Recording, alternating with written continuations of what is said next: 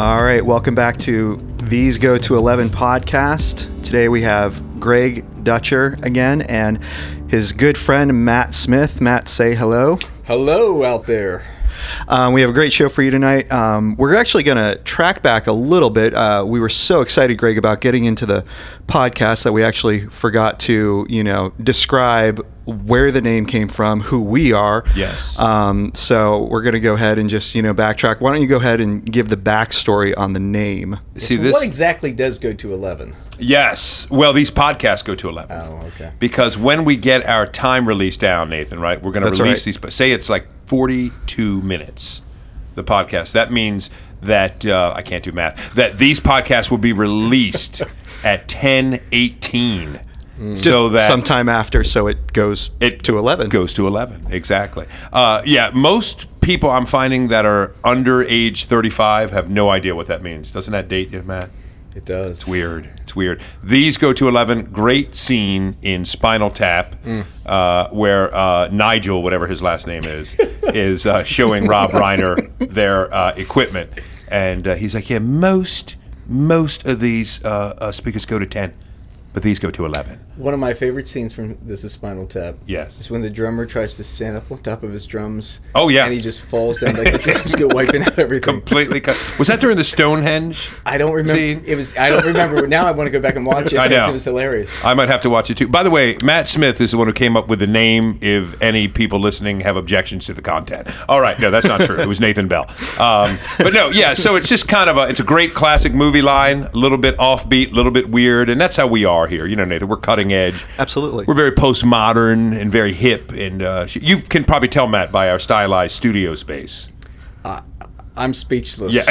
I'm absolutely no. This is this is incredible. It, it is. It's cutting edge. If you people could see where we are. yes, we're going to release the video footage sometime soon, Nathan, in an upcoming podcast. I, I think I think that'll be on the uh, special edition DVD Yes, episode. I think so. I think so. Yeah, again, my mother is listening in, so again, we have at least one listener for the second week. Woohoo! So good.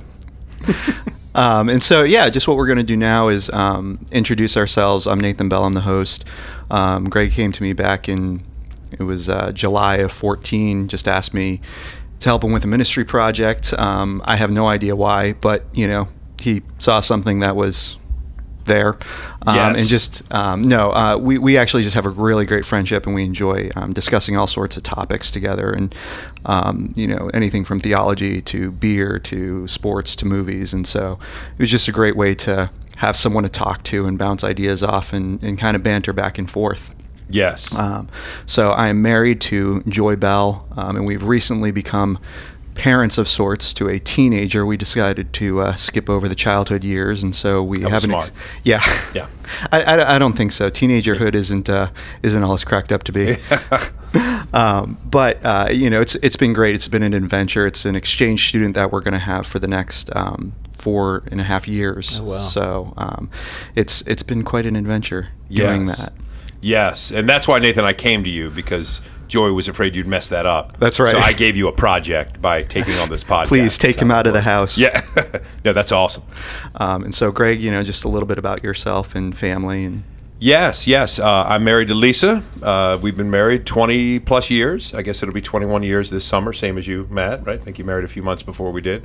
Um, and uh, we have four kids. Uh, it was very fun. We had the girls as the bookends. Samantha is uh, 16, Ella is 6, uh, Ben is 11. He goes to 11. Uh, and Isaac is, um, yeah, Isaac is 8. I had to do that really quick. And uh, we live here in Forest Hill, Maryland. And, um, you know, I'm just a blessed man. Matt. You are a blessed man, Greg. Yes. Um, I uh, married to Tracy Smith, and uh, we celebrated 20 years last April 9th, and uh, actually went out to California. Had a great trip out there. So we're, we are, um, approaching 21 years this spring. Uh, we have four kids. Uh, Steven's my oldest. Uh, he's 16. All my kids are going to get an upgrade this spring. That's because everybody's birthday kind of is around the springtime. So Steven's currently 16. Then Abby is 13. Then David is 7. And Jada is 6 think I'm, that's right. I'm going to text Tracy, make sure that he got all no, I think right. I think that's right. Just don't ask me birth dates Yes. because that no, not too good with Yes. And by the way, Nathan, uh, Matt travels. He's a world traveler. Every time I check out his Facebook, Yeah, oh yeah. in New York or Tracy, especially, was man, she's oh, like I- down in Haiti. World travel. Yeah, I, Matt doesn't travel a whole lot. yes. Except, I would really wouldn't have been half the places in the world if it wasn't for being married to Tracy. Yes. That's the key. Tracy is. I noticed something. Tracy's married to Matt, and she likes to go other places. I'm not sure. I, that's true. Don't know if there's a correlation No, there. no, I'm sure there's no connection there. But I, just thought I I would. have that effect on people. I would bring that up. You'll notice that I this could be my last podcast. yes, yes, I think so. I think so. You will find when I used to have a Facebook, which I haven't had for some time. Um, yeah, I mean, I Glen Burnie is about as far as I go. Honeybee Diner, that's it. So uh, we're glad to have a seasoned traveler like you here, Matt. So Oh, yeah. welcome. That's right. Um, so tonight, uh, our first topic is actually going to be discussing Greg's sermon, which will lead into the next two, and we'll you know save those for when we get to them. But Greg, uh, this past Sunday, you talked about grace, and you talked about salvation after we are saved. Yes. And what do we what do we do? Almost at that point, there's that you know just kind of bated breath. Okay, I'm saved. You know, it's great. I've got all this energy. I've got this, all this excitement. Now, what do I do? Yeah. And so, how did you how did you answer that? Yes, so I'd love to direct people to listen to it, uh, but we had a technical problem Sunday for like the 13th time, and it didn't record. So I recorded today a very cutting edge technological uh, version of the same sermon in the car on my way to meet somebody at the Orient in Bel Air for lunch. And you hear the traffic in the background, and it's a seven and a half minute summary of that sermon. Uh, it was probably very poorly done. So don't listen to that. But Uh, the But the notes are online. And the fact that it was seven and a half minutes could be a good thing. yes, yes. In fact, Mark, uh, our executive pastor here, asked if um, the sound team could accidentally delete all my future sermons. uh, so, yeah, that was from 1 Peter 1 uh, 13. Uh, it's the first command that Peter gives in the book, which is interesting. He spends 12 verses celebrating what God has done for our salvation. He's chosen us, He's caused us to be born again, He's uh, uh, guaranteed us this perfect inheritance. It's unfading, that can't be lost, it can't be taken away from us. And He does all this, and it's interesting that He is not barking out commands. I'm thinking if you've got a scattered army, which is what, you know, a common metaphor for the church, facing intense persecution, you're going to hit the ground running hot and heavy with commands. Do this, don't do this. Uh, pray, read your Bible, etc. And Peter does get to those things, but the first command that he comes to after celebrating our salvation is hope. Um, and uh, you know, he, he basically says, "Put your hope in the God who has saved you." So uh, we talked a lot this week about how. I don't you love when preachers say "we." I talked. You know, um, You talk, they listen. they listened. Well, they feigned listening. Um, I saw a few teenagers with their iPhones out. I'm sure they were taking notes. Absolutely. Um, but you know, uh, we we talked about that that Christianity is relational in its essence. Um, God saves us, and we respond not with uh, sort of living by a code. Uh, okay, what does a Christian do? But we look back at the one who saved us, and a relationship exists. And um, you know, I know when I wake up in the morning and I, I talk to Lisa, I don't look at a code about, okay, what are the seven things I need to do today for Lisa? Um, living by a code is not the way that uh, we want to live the Christian life, although I guess most of us do. And, um, you know, it's interesting, Matt, that you're here because, as most people know that have ever heard me talk, Matt's the guy that led me to Christ. So, uh, in those early years, man, man, I mean, you at that point, am I right on this that your parents were yet to be believers? Um, I, they, my parents definitely were committed to um, the church and definitely committed to God. Where they were in terms of specifically experiencing the new life in Christ, I'm not totally sure. Yeah. I think that was a process of, of somewhere down the line Yeah. when that the Holy Spirit really made that click for them. Yeah, because I've always told people we were sort of two 16 year old orphans um, in the sense that we didn't really have somebody consistently in our life discipling us. We were trying to get our pastor saved. yeah, that's right. Yeah, we and that is That's never true. a good sign. No, no, we were actually trying to get our mainline Protestant Methodist pastor, who who was a woman. I'm not saying that to create more controversy, we're just stating the fact. We were trying to get her saved. And um, when she was out of town, we uh, had a clandestine coup uh, where wasn't I the liturgist that Sunday? All right, here's what you did. Yeah. Because it's important your audience knows Yes. what they're listening to behind the man behind the mic. Actually, it would have been the young boy behind Yes. the mic at that time. Yes. You were a certified lay speaker. Yeah, Uh, I was. kind- you were. I was. I was Uh, certified. you so you were in the pulpit, kind of leading liturgy and things like that. Yep. Um, the current pastor, uh, I think, was uh, was getting ready to have a baby and was having some difficulties, so she was not in the pulpit. There was Yes. this, a fill-in gentleman who was filling in, and you made an announcement to the congregation, uh, basically to the effect that the gospel's not being preached in this church. Satan's taken over this church, and if anybody would like more information about this, you're having a meeting downstairs after the service. So I can remember these precious little elderly ladies coming down the stairway, entering in, uh, which was where our high school Yeah, Bible study used where to. Sunday the school four class of us met, was, and these ladies coming in saying, "Satan took over the church. When did this happen? Nobody told me." So- That's right. That's and right. then uh, that didn't make the pastor very happy. No, no. I recall that she was less than thrilled. Um, so that may have been a classic example, Matt, of uh, example of our enthusiasm maybe needing to be tempered a little bit more with some uh, wisdom and winsome attitude. But If it uh, was a if it was a biblical church, we should have been disciplined. Yes, yes, no that's- question. no question. I never thought about that, dude. We should have been church disciplined. The good thing is they didn't believe the Bible, so Yeah. we didn't have to worry about that. I don't think they knew what church discipline was. Don't think so. Uh, yeah, that's true. And I remember we talked with her in her office. Do you remember we took our briefcases? we were like 16 Yes. and had a meeting with her. And we were basically uh, asking her, does she believe in hell? Uh, hell's a state of mind. Uh, do you believe in uh, in heaven? Yeah, I think so. Most people go there. Uh, so that's where we were in our early years. And she was telling us that she believes that uh, John Wesley would have been very encouraged by the evolution of Oh, yes. within that particular Yes, denomination. of the church, which fits Wesley's, you know, very, uh, Oh, absolutely. very liberal uh, orientation. My word. Oh. I mean, if there was a rolling over in the grave, he had done it thirty times by then.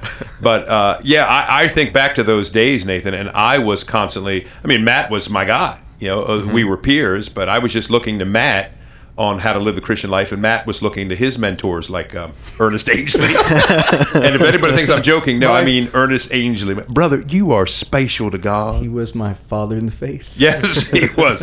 Who had to be one of the most uh, blatantly odd men and clearly Do you wore know a toupee. he's still going? Oh, Is he really? Same toupee, I think. But Do you, do you think we could get Ernest Angley on this we, podcast? should, we should try. Nathan, that would be awesome.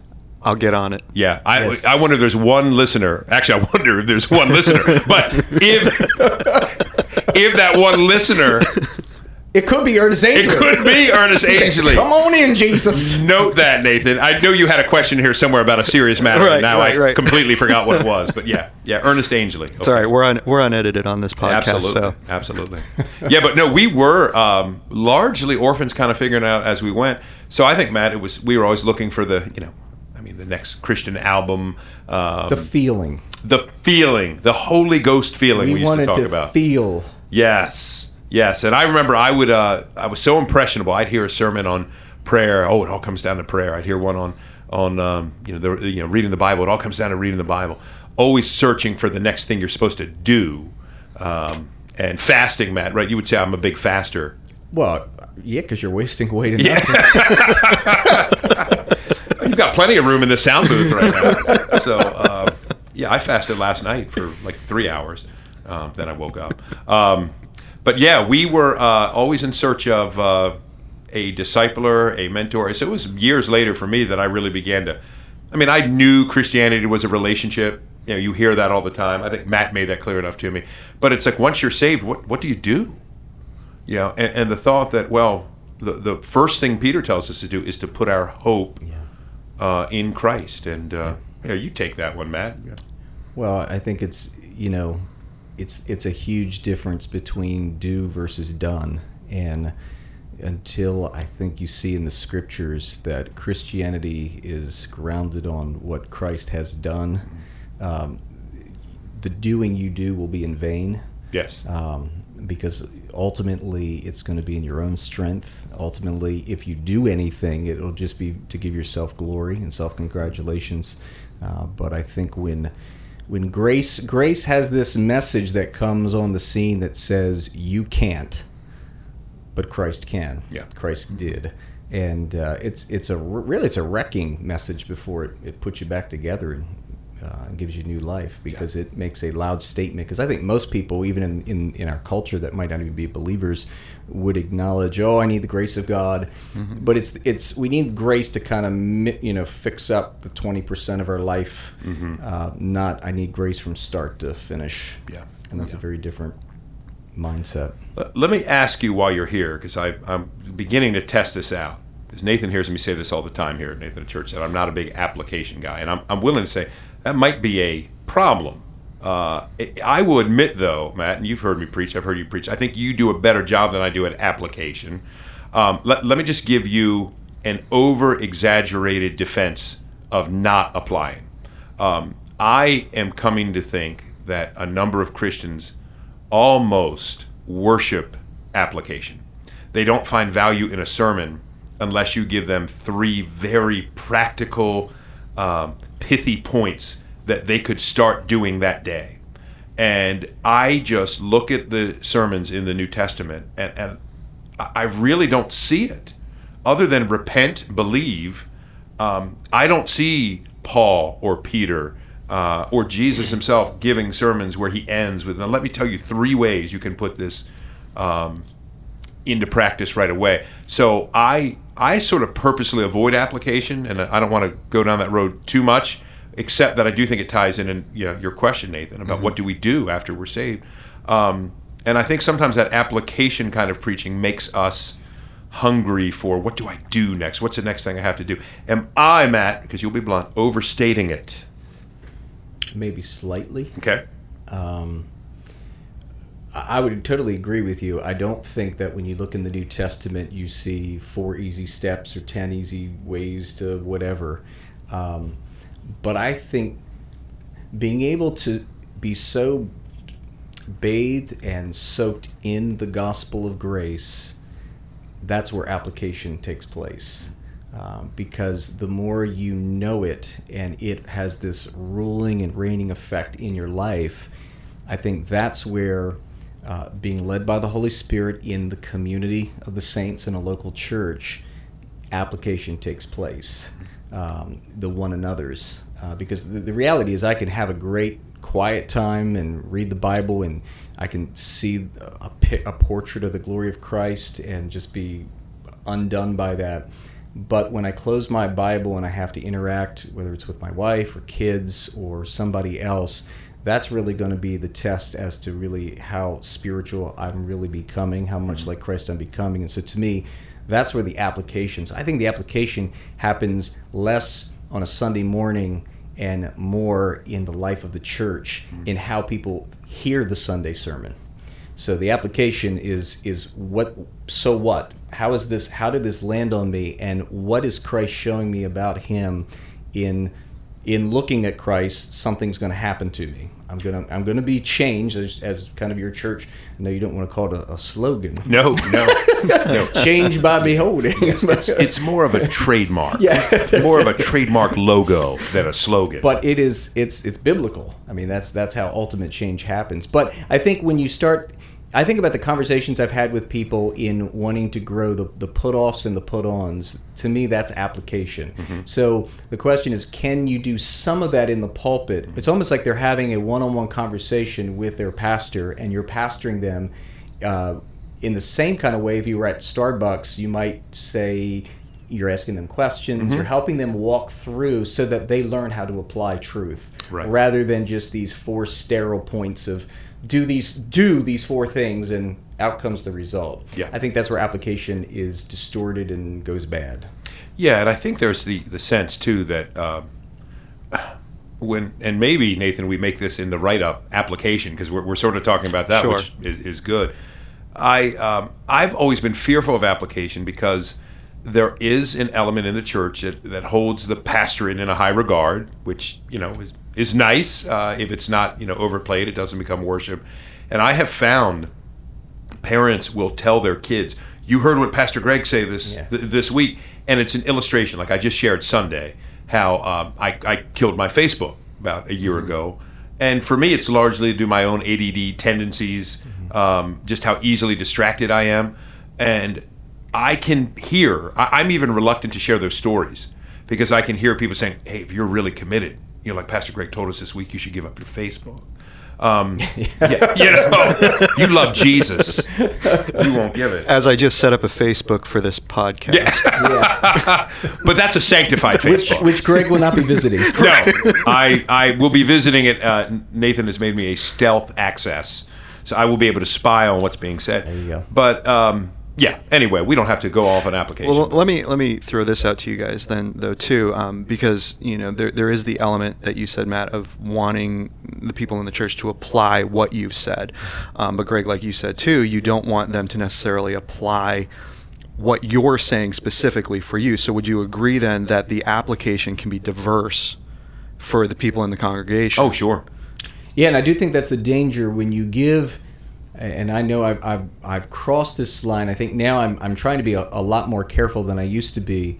That when you give an example, especially if it's a personal one, um, that people don't hear that as on par with Scripture. Right. Um, you know, like you said, the Facebook thing or something like that. Uh, because to me, the application is is how they are trying to connect that clear objective truth from the pages of God's word that the Holy Spirit is writing upon their heart and they're trying to attach it to a very specific area of their life and they need the people that know them best their community they need those people speaking into their lives because the reality is that's where a pastor is not going to be able to do that Right. uh, on a Sunday or really necessarily just meeting with them one on one. Yeah. Because they don't have the background, they don't have the, the, real story, um, and hopefully that becomes a real practical application. So to me, the biggest application is who who's involved in your life that is helping you walk this thing called your faith out, um, and is ultimately pointing you to Christ,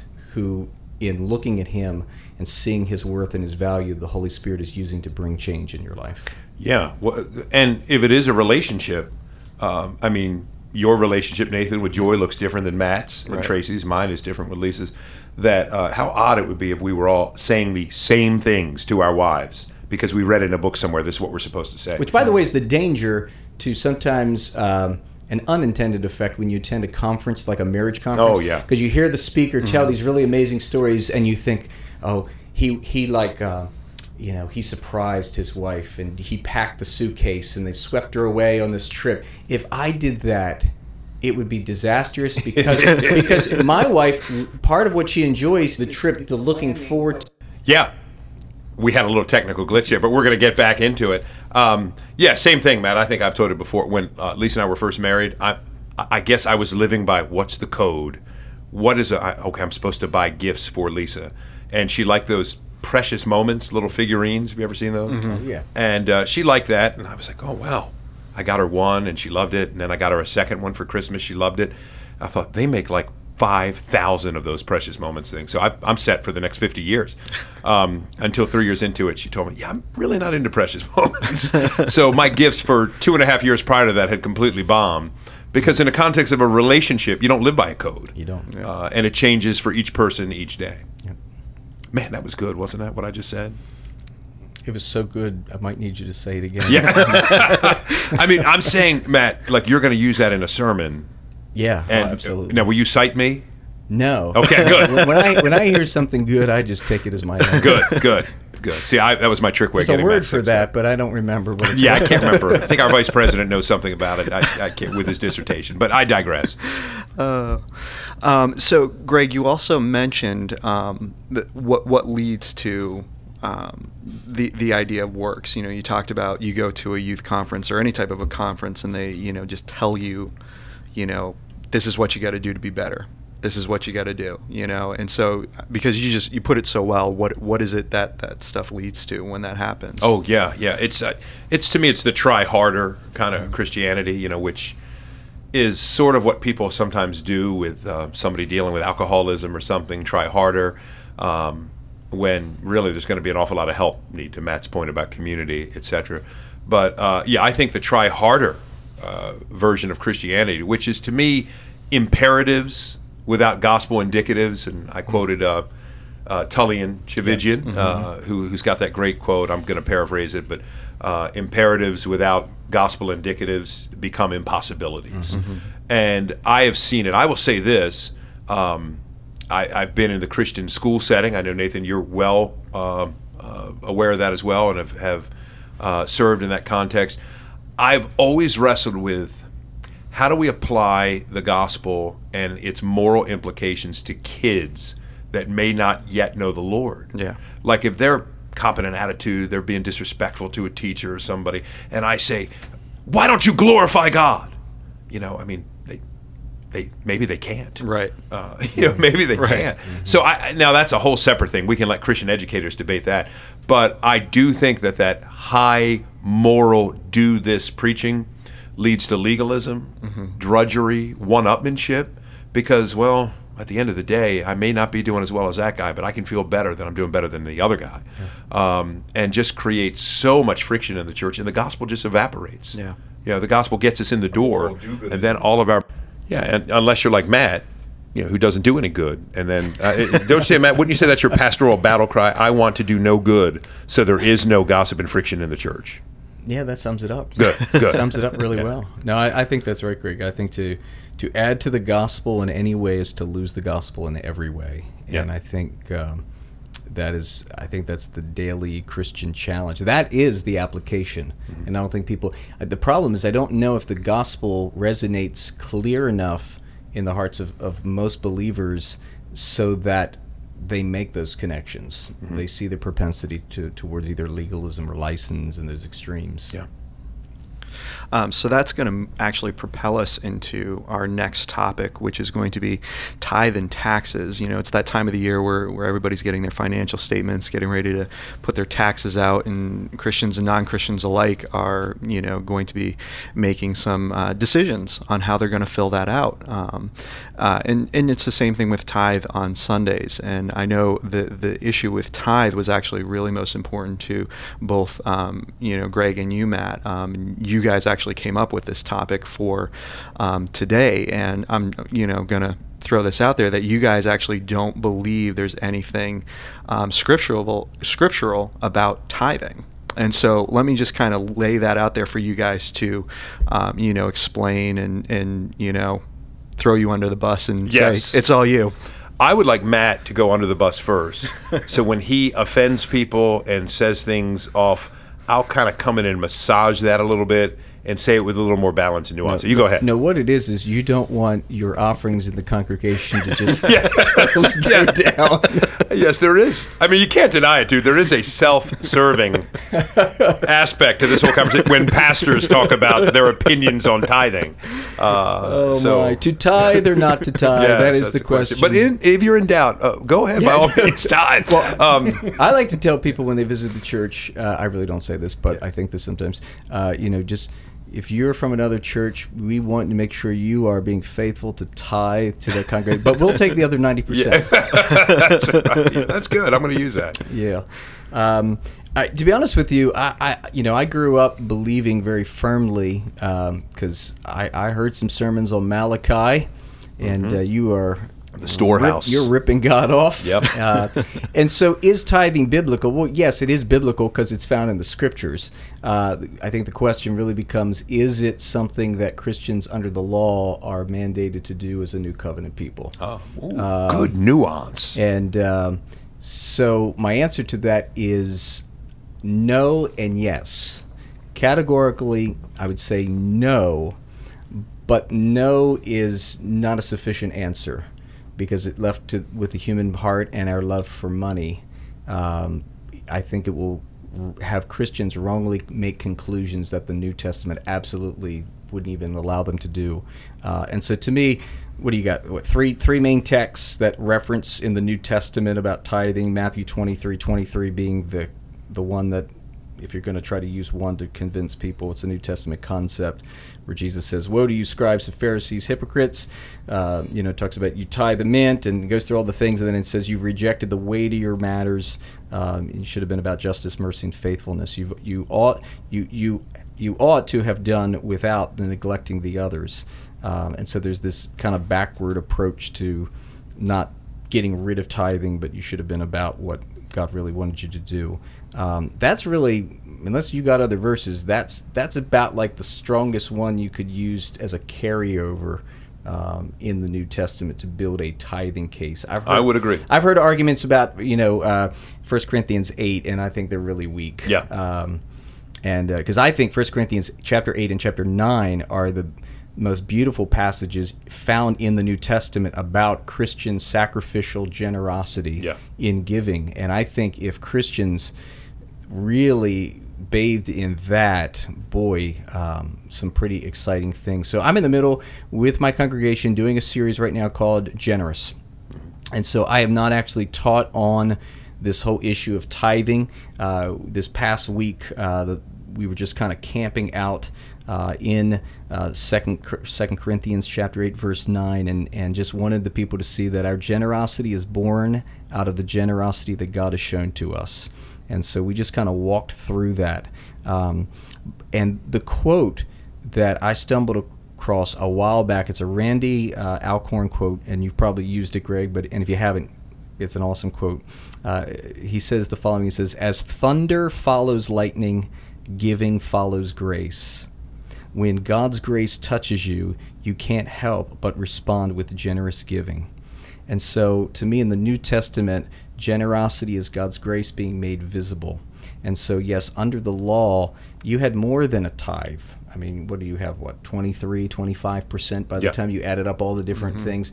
And so, if you're going to be consistent and bringing that over into the New Testament, then you have to be consistent. So you're doing, you're giving more than 10%. percent Um, but we're not under the law. Yeah. And uh, and to me that's the biggest that's the biggest thing. Oh, yeah. Uh, grace has liberated us and transformed everything. Um, and if under the law we see uh, what it means to put God first, uh, well, how much more under grace? And so when I look at the rest of the New Testament, it it talks a lot about money. Uh, and the dangers, because to me, the biggest factors become where I'm going to live, what kind of cars I'm going to drive, how I'm going to spend the resources God has entrusted to me as a steward, as a manager, because that's going to ultimately position me uh, either to be able to seek first His kingdom and to give generous, rather than it's a tithe, this box that I check. Yeah. Because I could be tithing and be uh, incredibly not generous.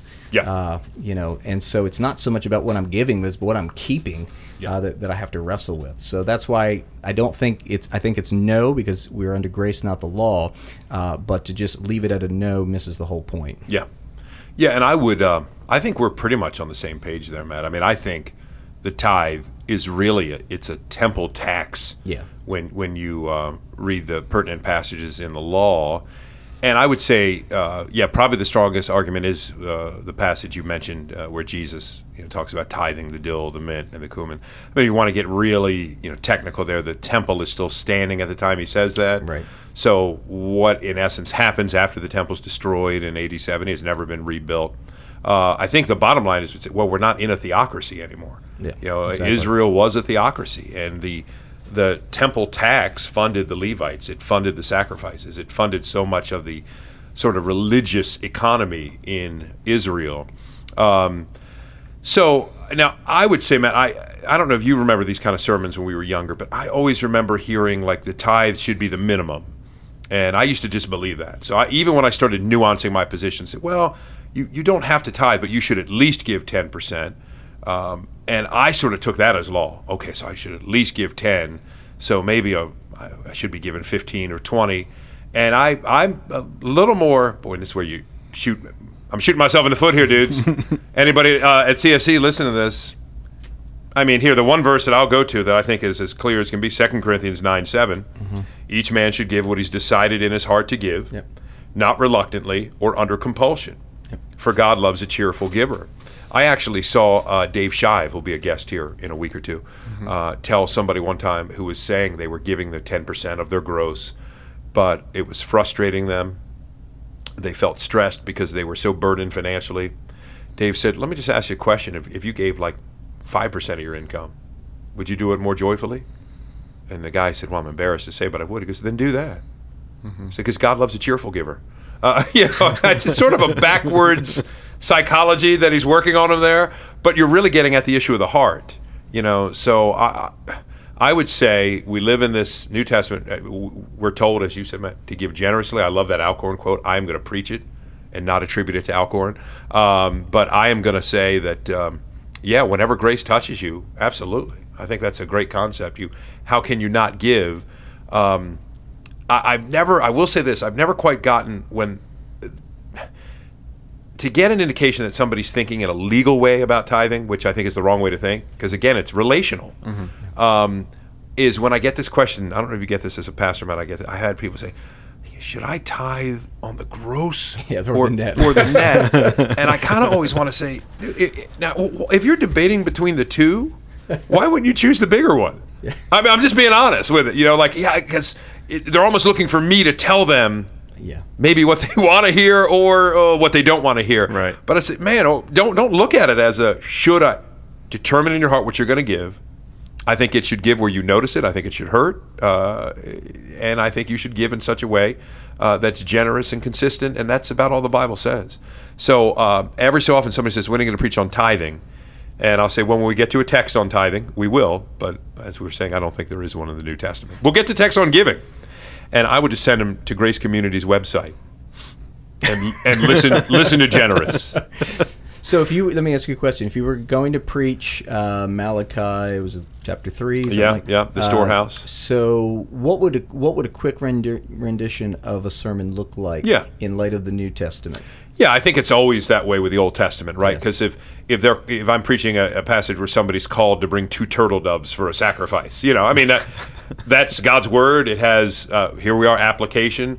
I think we principalize it, and you know the principle for that context is to give to the Lord in its most basic sense.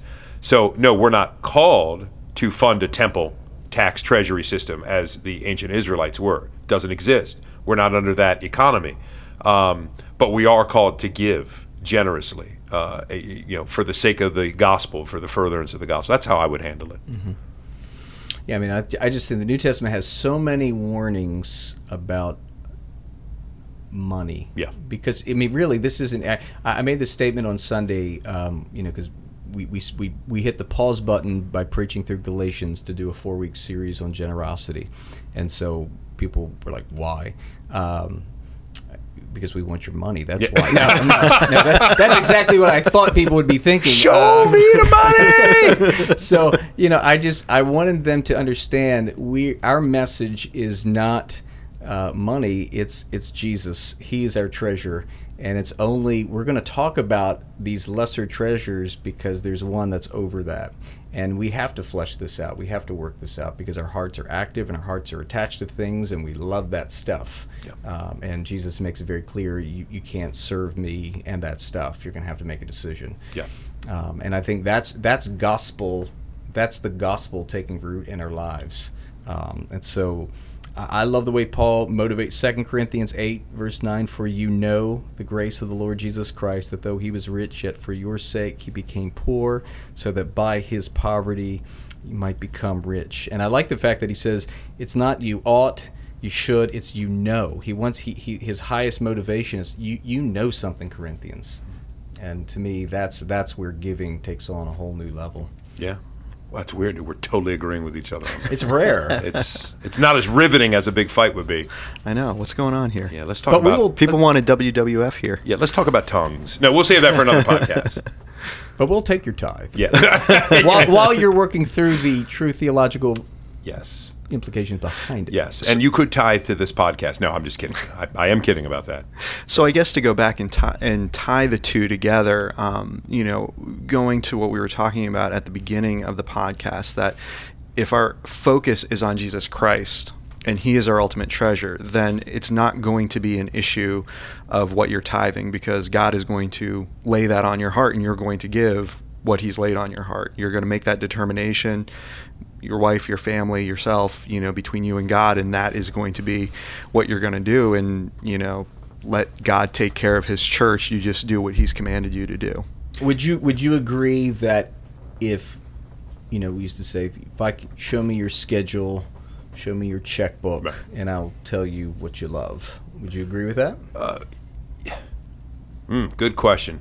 Yes, in the most general sense, because it's so hard for me to associate that with certain sort of legalistic context. Yeah. You know, I think I knew of a guy that went to a church, uh, was there two or three times, an elder, and somebody else came to the church and literally asked that question, where they show the checkbook.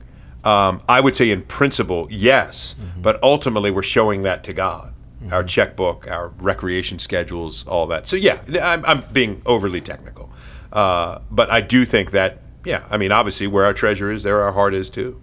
Uh, so it does tell us a lot about. That. That's where the right answer, right? Yes, there. very good, very good. You, Yeah, Uh, that's awesome. I should have just started with that. should have just started with that. I will say really quickly. I don't know about you, Matt. I don't know, and I'm not saying how they do things at Grace Community. I love that at Christ Fellowship, the pastors don't know who gives what. I I'll tell you why. Um, money can corrupt yeah. contempt. And I know for a fact, if I know the Jones family over here, Yep. I should be careful. We do have a Jones family. Uh, the Thompson family over here, you know, uh, is giving a huge chunk of money to the church, and I know that the so and so family is giving like barely one or two percent. Um, I, I'm just free to minister to both Yep. without really knowing. Hey, these guys are kind of chintzy, and these guys are giving generously, so they need some extra attention. Yeah, because people, people, we, we don't know. Uh, I don't know what people give. Uh, we obviously there are people on staff that do Oh, because yeah. they're the people that are handling. Yeah, they that. have to. Uh, but uh, but people often when they have a conversation, they, they talk to you as if you, you do know. Yeah, I've had that. Yeah, yeah. So I always stop them. I'm like, just just so you know, because they're like, you you know, you know. I'm like, actually, I don't know. hey, things things Matt have been a little tight lately, and, and the only reason the only reason you saw that new car in the lot is Yeah. because my brother is letting me, yeah, right. Borrow it. Yeah, I, I've had that conversation. So no, I, I I just think, boy, as a pastor, that that's a temptation. There's enough temptation out there. We don't need to add that one to the list. Agreed. Now, what about taxes? How should we how should we as believers handle handle our taxes, and what does Scripture say about taxes and, and taxing? Um, I'll, I'll lay it out, Matt, on that one. I just I've never I get political frustration with taxes, and when you talk to people, and and I might have some of those myself. But to me, if all the things the Bible is clear on, like you know, I would love to know what did Jesus do between ages twelve and thirty. Right. Nothing. Don't have a single scrap of evidence. You know, I, I would love to know that. Uh, taxes, pay them. Uh, you know, pay them. I mean, that's really Romans thirteen. Uh, Jesus saying, you know, uh, r- you know, render to Caesar the things that are yeah. Caesar's, uh, and to God the things that are God's. That uh, I would say. Now, the Bible never tells us we have to like it. Uh, and I think we're allowed to have our political, you know, convictions. Wow, this seems excessive. This seems, and we have the privilege of going to the polling place every November. And We just need to tell people they're tithing. yeah, exactly. Yeah, they're they're they're tithing to another temple in another other percentage. in, in another place. It's a pretty good analogy. So that one I've never quite gotten. I mean, it's of all the things uh, you know we probably wish. Like I often wish there was a third Corinthians, Matt. You know that said, okay, baptism, age, means, immersion. Uh, okay, uh, that would for once and for all end the debates about infant paedo baptism, sprinkling, all that stuff. There's not, and there's diversity in the body, but taxes, yeah, that's, dude, pay them. Yeah, that one seems pretty. Why? Why? Yeah, it, it is what it is. Yeah, yeah, yeah. I mean, I always say, hey, I get your frustration. Just express that frustration in the voting booth and pay the check in the meantime. and plan wisely Yeah, because you're gonna have to pay. yeah, Now, there there might be some pushback and things like that because our taxes are obviously used to fund, um, you know, things like abortion. Yeah. You know, and so how would you respond to someone like that? Um, good question. I would say, uh, yeah, probably. I, I'm sure taxes that um, the first century Christians paid to Rome uh, were used for things that were barbaric and uh, debaucherous too. Um, and ultimately, I believe, I really do, that we're not responsible for that. Uh, that we should, again, take whatever advantage we can uh, to vote, to speak out, etc. I think when we start making independent choices on what to withhold, it just gets so sketchy. It gets so gray. I mean, I can't say, okay, I'll give you uh, 88%, but I've done this research on this Christian blog site that says 12% of my taxes and maybe as much as 13 are going to fund Planned Parenthood.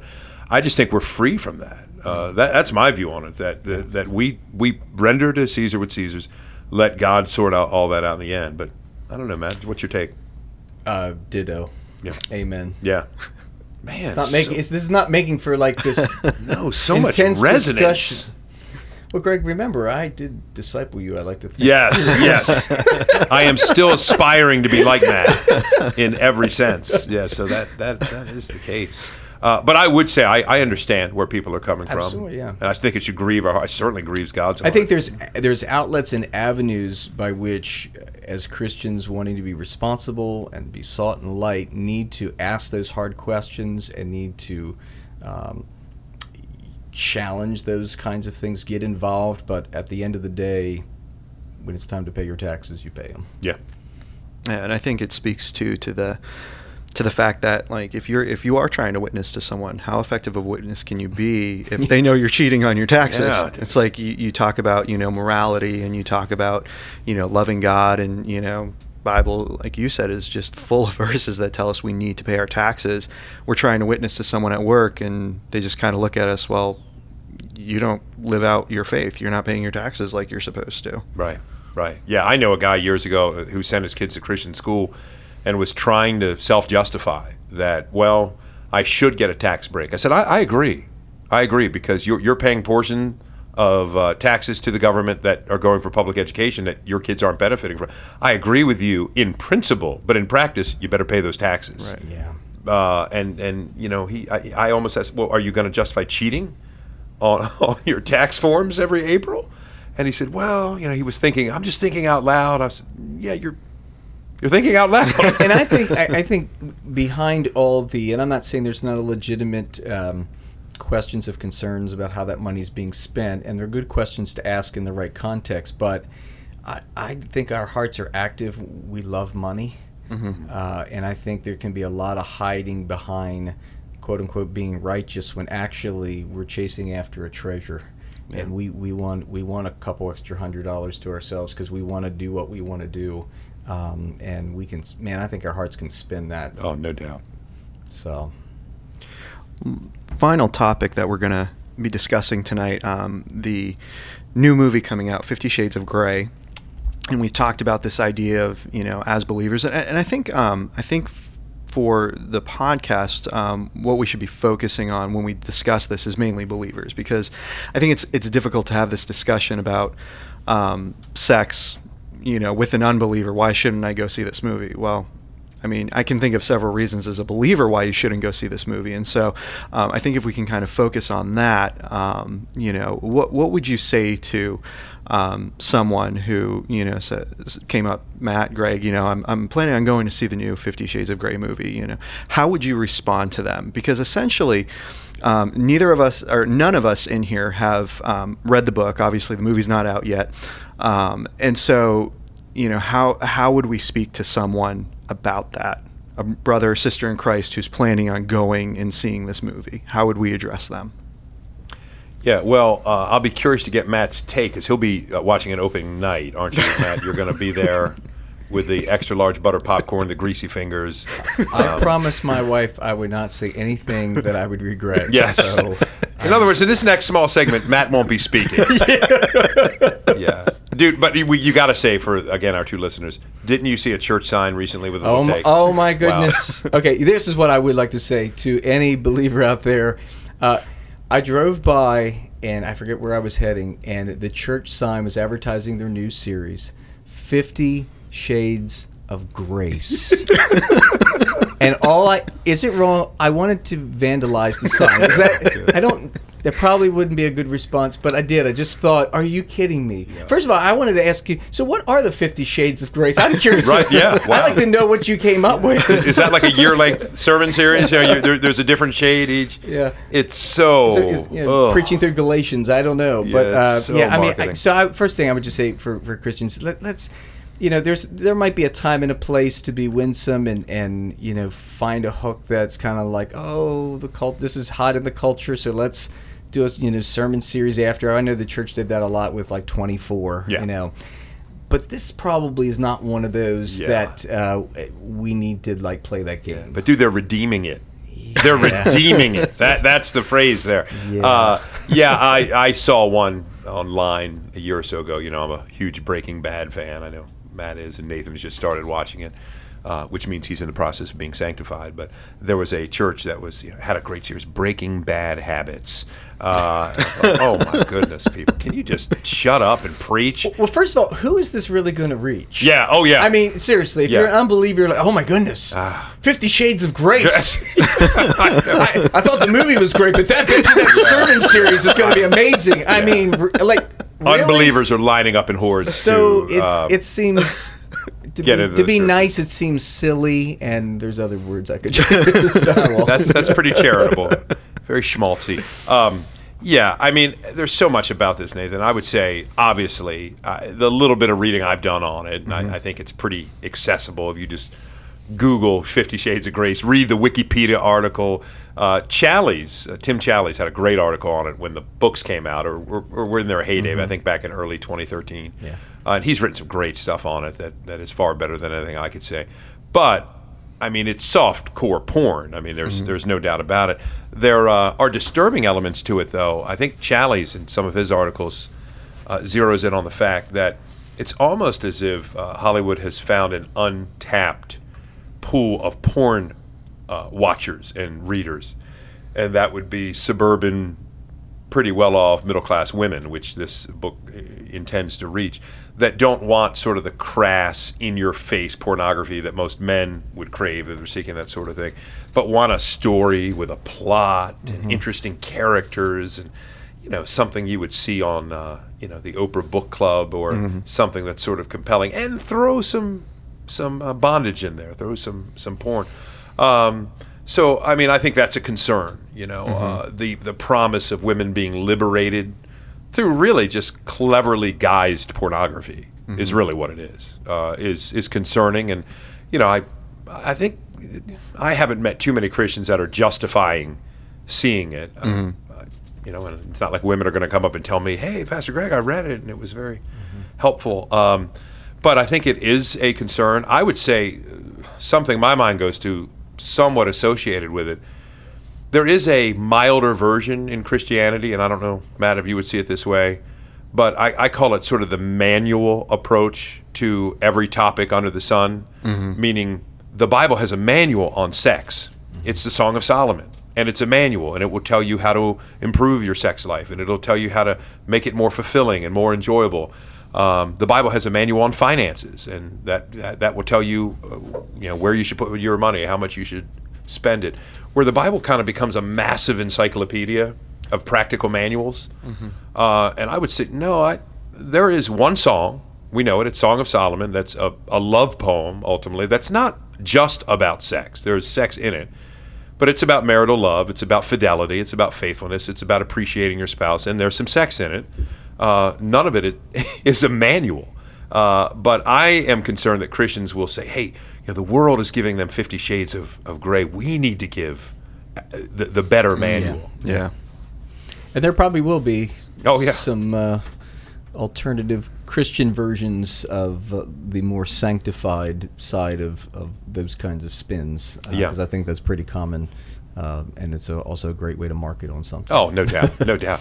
And and again, to our gospel point here, I mean, the better sex doesn't liberate; the gospel liberates. Yeah. You know, uh, there's not a manual to improve this area, that area, that area. And the, the whole Bible is a manual thing. Maybe we can podcast that topic sometimes. That's very concerning, because again, Maybe I- we could have 10 points. yes, all start with the same letter. There you go. That'd yeah. P's are a good one. P's uh, lend themselves to much uh, repetition, but uh, the the idea of man, I need to find out what God is saying. I mean, let's just be honest. Before "Intended for Pleasure" came out in the '70s, I think it was Ed Wheat's kind of groundbreaking book. I mean, Christians figured it out. Non Christians did too for millennia, uh, and marriages held together, and people had babies, and you know the world moved on. That sometimes I think there's this obsessive interest. I, the I think it's uh, C.S. Lewis in Mere Christianity has that great picture, and that's like 1950 United Kingdom, where he basically describes a burlesque house where these guys would go in for for a peep show, uh, and and says that there is a uh, a curtain, and he says, imagine if you're a uh, visitor from a foreign you know uh, country, uh, and you come to this country and you see uh, this curtain rise slowly, and these men kind of get out of their seats and stare with great intensity. And when the curtain comes up slowly, it's like a pork chop on a plate, and men start hooting and hollering. He says, "If you left at that moment, whatever you knew about that culture, wouldn't you conclude that there's something that has to do with an unhealthy obsession with food?" Um, and that was him saying, "I can't imagine what he would say today." Uh, 2015. You know, I mean, that would blow poor uh, Clive Staples' circuits right there. But yeah. I just wanted to say Clive Staples. Um, you know, I, I do think that it is, as a pastor, I think it is revealing an issue that often has been uh, glossed over as women aren't into, uh, they're not really into quote unquote pornography. Uh, and I think movies and books, they, they reveal the culture. And uh, I mean, some of the statistics that I've read one in three ladies visit porn sites, uh, one in five are going there frequently. And so to me, if there are uh, believers that are see this movie or read the book, um, is the church and, and obviously as pastors, um, if, if we have ladies who are really interested in seeing this movie that say they love Jesus, what is that saying? What is that revealing? And um, we have a bigger concern than just a movie they've seen. Uh, there, there's a heart that needs to, to, to be helped and encouraged uh, because something's going on. Yeah, no doubt, no doubt, and just relating better with our spouses, you know, which is just an overflow of relating to God Himself. Um, you know, we don't need to mimic Fifty Shades of Grey. Boy, oh, I wish we would stop doing that, um, and just revisit the, the the basics of the gospel, how it affects us in our married lives, in our friendships, etc. Now, how do you think in terms of because I my concern is Christians get so fired up in protest against something like this, and and you know from everything I have read about it, I've obviously read it. Uh, certainly would seem pretty bad and pretty godless. Yeah. Uh, but with it being said, it reveals the state of where we're at. It reveals uh, nothing's changed in our culture. The fact that people want to see this just reveals where we're at in the culture, and we have the gospel. My concern is the tone and the way we quote unquote protest it among unbelievers robs the opportunity to give them the words of life, uh, and all they're going to get is you had better not be seeing that movie. Um, and because the reality is, the movie will come and the movie will go, but the church is going to be here uh, with the greatest message on the earth. And uh, my concern is that Christians, we got to be careful not to lose focus of that. Yeah, because we, we are, I mean, we just love Christians being apocalyptic about everything. I mean, the Da Vinci Code years ago. I mean, some of the rhetoric about that was wow. That oh, that was going to change. Oh. that was that was Yeah. Stop whatever you're preaching, what book of the Bible you're preaching through, because this has got to be the gotta gotta tackle Da Vinci Code, and you know, I mean, now people would probably say, was that Tom Hanks in Yeah, that, or was yeah, that right. was that Tom Cruise? I knew it was a Tom. I mean, it. Sylvester Stallone. Yes, it was. It was. It, it would have been more interesting if it was if it was him. I think. yo, uh, yo. But the the whole. Um, yeah, the the whole reactionary response. I mean, I, I kind of maybe we should organize a protest for Christians to stop protesting. Um, we're protesting protesting Christians because I just is there even an audience anymore that's listening? Christians are angry about this. Christians are angry about that. Um, Because the culture, when they think of what is an evangelical, they think about a list of things they are against. Yes. None of them got the message of, of the one we love. Yeah. And the one we want them to know because they were made to know him. And that gets lost. It wouldn't be awesome if it was man. These guys just they're talking about Jesus all the time, like they know him. They talk about Jesus all the time, like he's a, a friend. He's somebody that they love. I mean, that would be pretty awesome, uh, and a lot closer to what we want people to see. Uh, so I think that's a great point, Matt. I, I, I yeah, I, it. Some of the reaction, you know, have you heard about this movie? Almost acts like I mean, until yesterday, it was 1951, you know, and all wives were at home with bows in their hair, and they had pork chops in the oven, and you know, uh, they met their husbands at the door, and everything was wholesome and leave it to Beaverish until this movie came out. And you're right. Why did the movie come out? It's because it's a reflection of where people are, and you know, we don't expect non-Christians to act like Christians. Yeah. But to your point, Nathan, we do want to think: how do we shepherd Christians Yeah.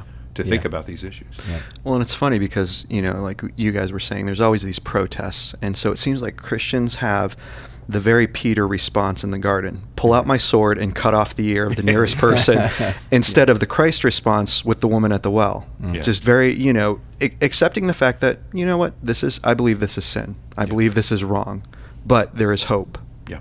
But think about the, the the the redemptive conversations you could potentially have uh, with somebody who would think you're totally nuts, but you could have that conversation in a way that not only helps them to understand your questions, your concerns, and the reasons that you you'd be bothered, but it really opens the door for the greater discussion, which Yeah. is the gospel. Yeah, absolutely. I think asking, what is it? Why do you think there is such an interest? Uh, I mean, do, do you think uh, women are, are thinking this this is what matters in life? I mean, I'm concerned. I mean, we, uh, you know, we both have daughters, Matt, and I, you know, I, I know they live in a, in a culture that has so much pressure upon them that if they're not loved by a guy, they're nothing. Yep. You know, if you're not, if you don't have a boy interested in you, I mean, it's better to have a boyfriend, but at least if you have a guy that's interested in you, then then that means you've arrived or something like that. Too. I'd rather ex- validation. yeah, explore those. You know, what, what what is what does God think of you? I mean, how um, who are you to Him? Who are you to Christ? What has He done? Um, you know, which you, you're right. I'd much rather have those conversations than, you know, boy, did you know they showed X, Y, and Z in, in this movie? And Yeah. it's no surprise. Well, and I think the the conversations too can center around you know Joy's obviously not going to see this movie. You know, well, why isn't Joy going to see it? Well, you know, it has nothing to do with me forcing her not to, but we have a relationship and she loves me, mm. and so she's not going to see this out of respect for our relationship and the love that we have for one another, bred out of the love that we have for Christ. Yeah. And she's married to a stud. So who needs Fifty Shades of Grey? That's right. Uh, Nathan wrote me a note to say that right now. Sorry, Matt, you could have written that note. I was going to make a comment, but I was afraid we were going to have to edit it, so Yeah. I'm just I'm going to stop. Hey, we'll probably do some editing when this is done anyway, so so we'll see. All right. I think uh, that wraps us up, unless you guys have uh, any other final thoughts or comments. Matt, you never did get a chance to tell the audience um, just what I've meant to you in your life and uh, the way I've shaped you and mentored you. I think people are interested in hearing that. Uh, Greg has, uh, has been a really nice guy, and uh, I'm very grateful for him. I think that sums it up. Yeah, all right. How about that? hey, that we kind of went middle of the road there. I'll take it. Because you weren't you weren't expecting to even get that much. No, no, I was- expecting to actually get like. Totally Yeah, I was ready for it, man. he was almost speechless for a I was. there. Man, now I can't sin like I wanted to. I had a great retort. I'll save it for your I'm next intro. going to leave that to the audience to be in suspense. Yes. Until another time. Till another time. place. Another time, another place. I'm Wayne, you're Sandy. there we go. All right. And so we're going to call that a wrap. And Greg, if this was the 80s and this was the Casbah, you would have rocked the we, Casbah. we rock the Casbah. Please go to 11.